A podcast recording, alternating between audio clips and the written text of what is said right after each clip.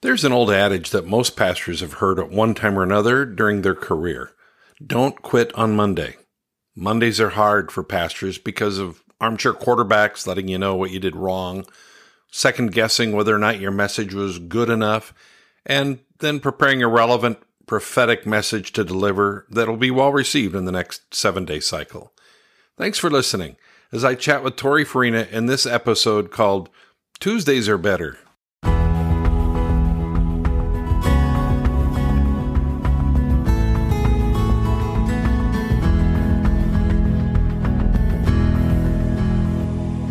Welcome to our podcast. I'm Rick Shields, your host and the director of the Doorways Leadership and Influence Network. I'm pleased to have Tori Farina, who along with his wife, Elizabeth, are the founders and executive directors of RevFresh, a nonprofit organization that strives to refresh ministry leaders through tangible resources that meet personal needs and encourage generous living. Tori, thanks so much for joining us today. Well, thank you. It's fun to be a part of your podcast, and I know you not as the director of this awesome podcast, but I know you as Uncle Rick. Well, that's true. We're related, and yeah, thank you for being with me, nephew. Yes. And you know, Tori, I've known you for quite a while, long before you were part of our family. You grew up in the home of an itinerant evangelist family that Sheila and I met, over 40 years ago when we were on the staff of a church in southwest Minnesota. You and Elizabeth have years of pastoral ministry experience.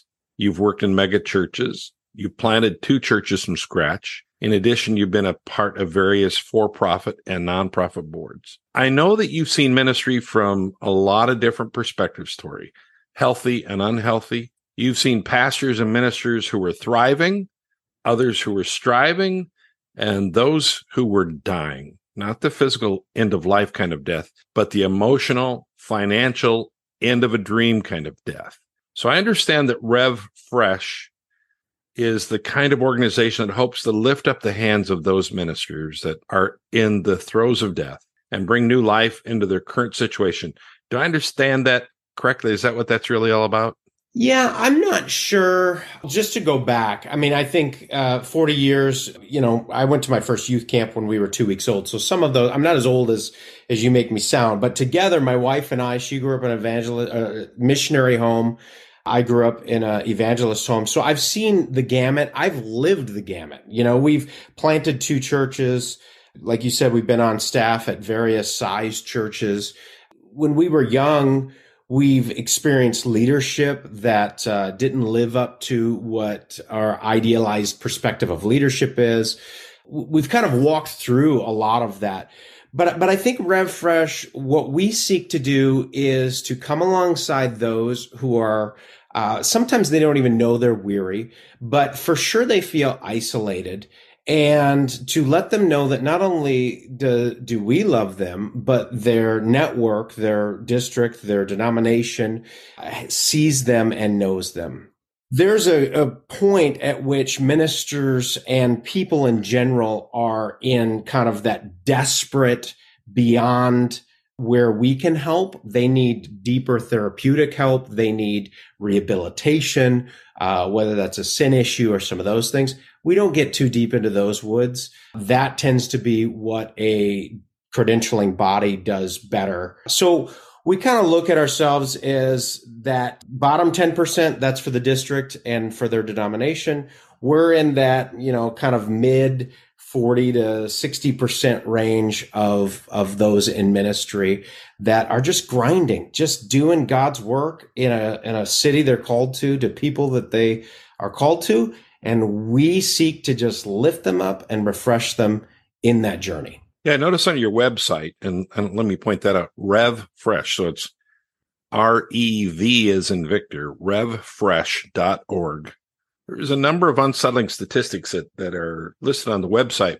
Could you share some of those statistics with us? Some of that information, more than just numbers, some of that information, maybe give us some context. Well, it's interesting. You know, I was doing research when we launched the ministry, and I was on the U.S. Census data.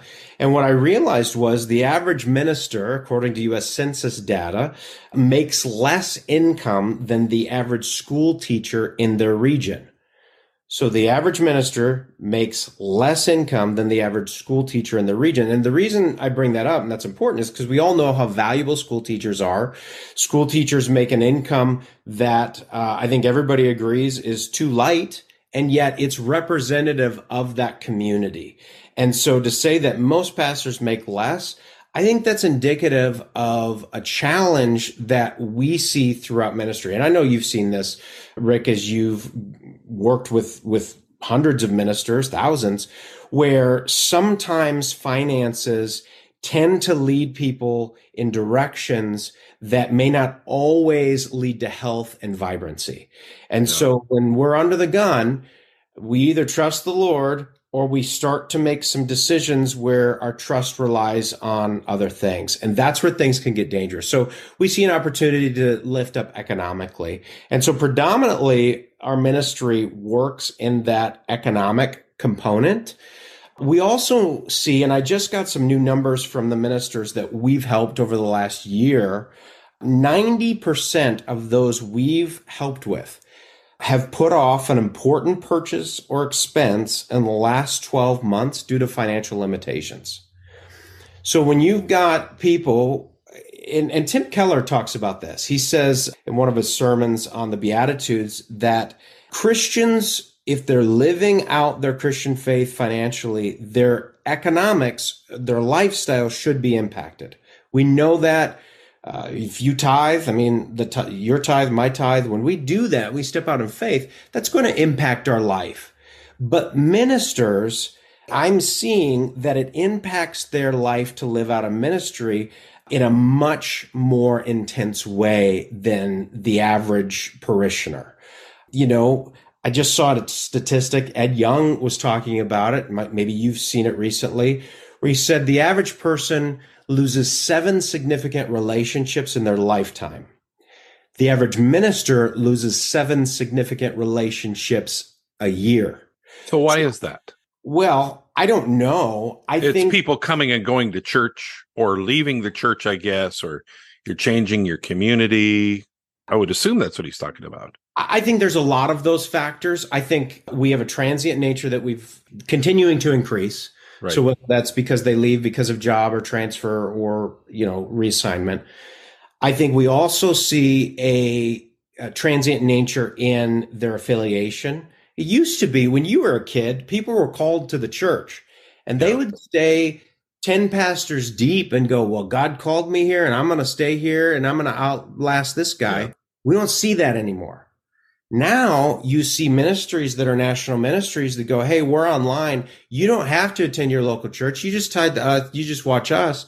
And there's no glue. There's no stick. There's no punch. Right. So, you know, the average guy or gal that's out there slinging, you know, doing good work, God's work in their small town or whatever, they're having to compete, if you will, with these large ministries that don't actually care like a local church cares.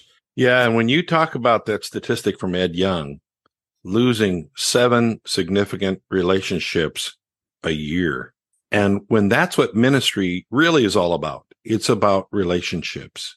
That's a pretty serious issue, and to find a way to help people who consistently, you know, daily are in this, it's nearly a grief and loss situation.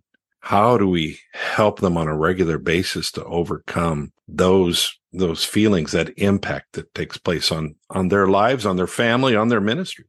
And ministry is such a unique environment because it's based on not just I have a call, okay, that's great. But you get up there every week, you prepare a message, you deliver your best, you disciple people. And scripture talks about this. They're sheep without a shepherd, and they bite, and they get mad, and they get cranky, and they get sick. And so you're up there, you're giving out this energy, and if they're indifferent or they don't show up, it suddenly starts to feel very personal.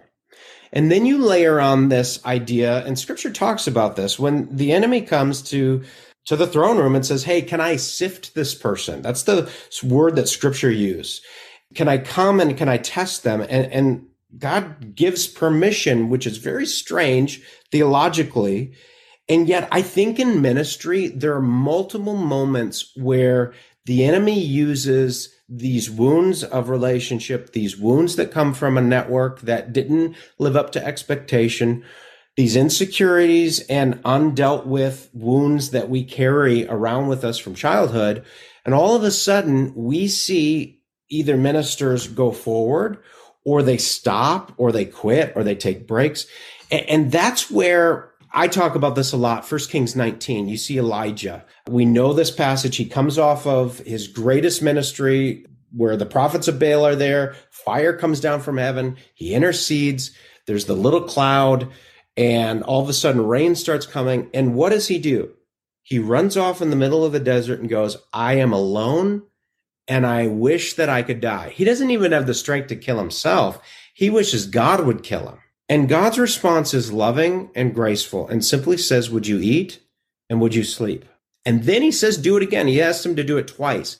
He goes from there to the mountain where he's able to discern not the fire, not the wind, but the still small voice. And then what does God call Elijah to do? Go back and be a prophet. And I think that is where we find if we can help people in that moment of isolation and that moment where often they're running on adrenaline, their chemicals in their mind and body are off whack. We can give them rest.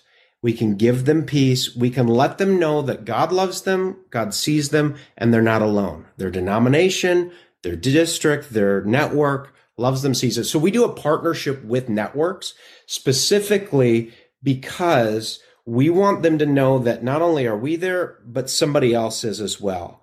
If we were just alone, it wouldn't have the same punch as it does when you partner with a strategic network in that healing and help process.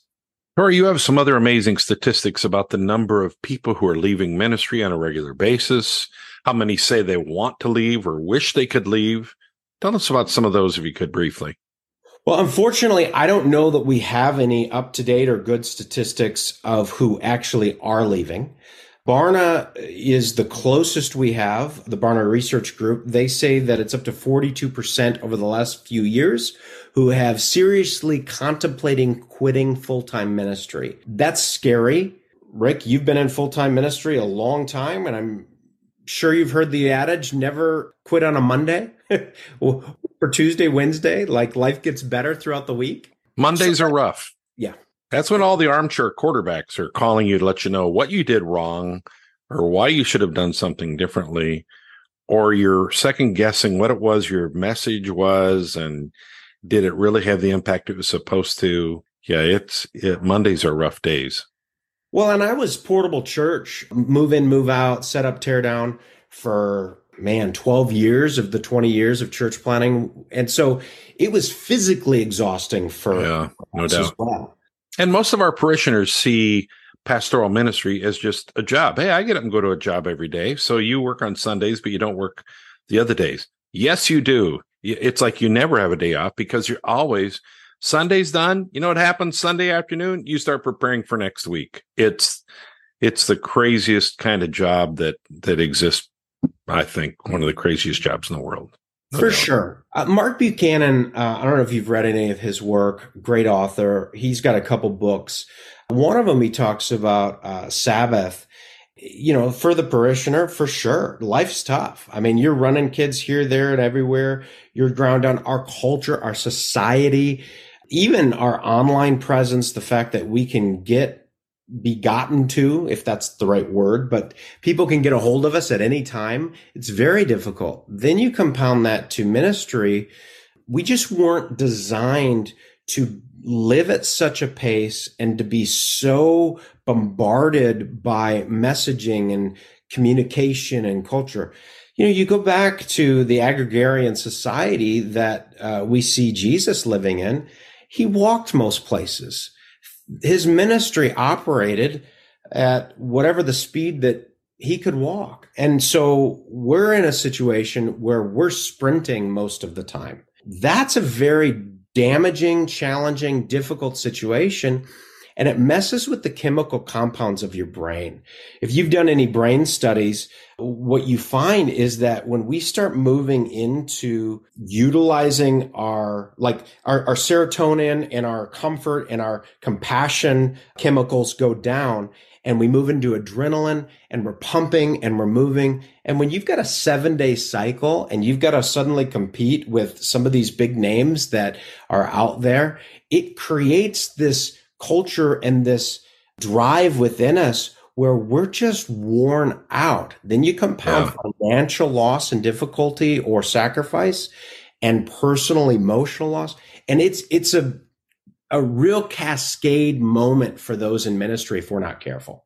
Let me take a moment, Tori, to remind our listeners that feedback really is important to us. If you have a suggestion for a guest or for a topic, please let us know. You can drop us an email at info@doorways.cc, and we'll work at incorporating that topic or that guest into our podcast schedule. I really do appreciate both your feedback and your input. My name is Rick Shields, and I'm speaking today with Tori Farina, who, with his wife, Elizabeth, founded and are the executive directors of RevFresh. It's a nonprofit organization that strives to refresh ministry leaders through tangible resources that meet personal needs and also encourages generous living. Tori, we've spoken about some of the problems that ministers face. You've shared some startling statistics with us. How has RevFresh helped to turn things around in the lives and ministries of some of these people we're speaking about? Well, I think the old adage, you can't help everybody, so you do for one what you wish you could do for all, is true. When my wife and I were younger in ministry, our church was booming. Life was going well on the outside, but on the inside, we were having a difficult time. She was pregnant, very sick, had hyperemesis, and then had a stroke when my son was born. And it was very difficult. We called our leaders and just said, hey, we don't know that we can keep going at this pace. And for sure, my wife's sick. We are under the gun. And they said, why don't you take some time off? And a friend of ours gave us a place on Manasota Key.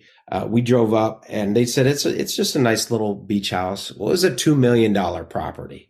We could never have stayed there, never afforded it. And for a little over 2 weeks, every day we opened the windows, the fresh air came in. Every night we watched the sun set and healing came to my wife. We just took time to breathe without the burden of responsibility. And we came away from there and I thought, man, I wish every minister I knew had a friend like this. Fast forward 13, 15 years later, that was really the instigation for the idea of RevFresh. And so what we look to do is to find something, whether it be a vacation, a sabbatical, something in their tangible life, that their house, whether it be a medical issue, we kind of dial down what is it that would bring lift to the heart, that would help them know they're not alone and that they're not forgotten. And then we fund it. And I built this, I actually interviewed the Make a Wish Foundation in our area. And so we modeled what we do a lot after that, where every project is different because every family, every situation is different. But we're constantly looking for a unique something that would lift the heart and impact and help them. And so we've seen fixing teeth that this family could not afford, of a daughter who actually, when she would bite, her teeth would hurt. She couldn't eat hard things like apples and that sort of thing. We've helped people put in countertops. We've sent people on multi-week sabbaticals where we funded the housing and they took care of other things. We sent one family. They had to leave the field because of a prolonged damage that COVID had done to her lungs. We actually sent them out into the desert. They got an amazing time out in San Diego, California area. And then she spent about 4 weeks in Mexico where she was able to do some therapies in the dry air. And they're going back to the mission field predominantly because they took the space and time, and we helped fund it, to get healthy and to work on those things. And so we've seen a lift. You know, some of it is, we don't know the end result, but I do know that when you take a moment, you take the pressure off and people recognize that God loves them, God sees them, and they're not alone. I keep rephrasing that because that is the phrase that we want people to come away from. And we find that there's fruit and that there's longevity and that there's a difference in rhythm and pace afterwards. We got about a minute left, Tori. Can you tell me, excited to hear how you guys are helping others, but how is it that others can help you at RevFresh? Yeah, we're constantly looking for those who have a heart to bless ministers and go, hey, I would do more if I knew more people. And I've got a number of folks that are on deck that we are wanting to fund projects and wanting to send them places. And so you can donate, whether it's you've got timeshares that you're not going to use, or whether it's you've got a vacation house that you go, you know what? It's sitting empty a couple weeks a year. I'd love to put a minister in there. That's super easy and fun. And you'll get a cool letter from them that just says what impact that was for you. For others, maybe it's cash. Maybe you just go, I don't have that, but I could certainly fund the $5,000 that we spend on a project or a few $100s to help them with gas or something getting to where they're going. And then for others, maybe you just go, hey, I'm going to pray for these pastors because I didn't realize what they go through. But if you'd like to be a part of that, that's how you can. If you're a network and you want to have RevFresh as a part of what you do, we are looking, we're slowly expanding into new networks. And so would love to have that conversation with you as well. And you can sign up to be a part of this network at revfresh.org. You can also get information there. You can donate there. There are all sorts of ways that you can be involved with RevFresh through the website. Absolutely. Thank you, Tori. I appreciate this. I hope maybe we can come back again in a few months and talk about more of the successes that you're finding, and also maybe talk about some of the things that we can do to help combat this historic, systemic epidemic that's going on in the lives of ministers and in churches, especially rural churches throughout the United States. This has been good. Thanks for joining me. Thank you. Thanks for joining us. I hope you enjoyed our podcast and will follow us or subscribe so you can be notified when new podcasts are released. And please consider sharing it with a friend. Until next time, this is Rick Shields, and on behalf of the Doorways Leadership and Influence Network, here's my prayer for you. May you have rest when you need it, strength when you want it, and joy when you least expect it. Until next time, may the Lord bless you as you follow after Him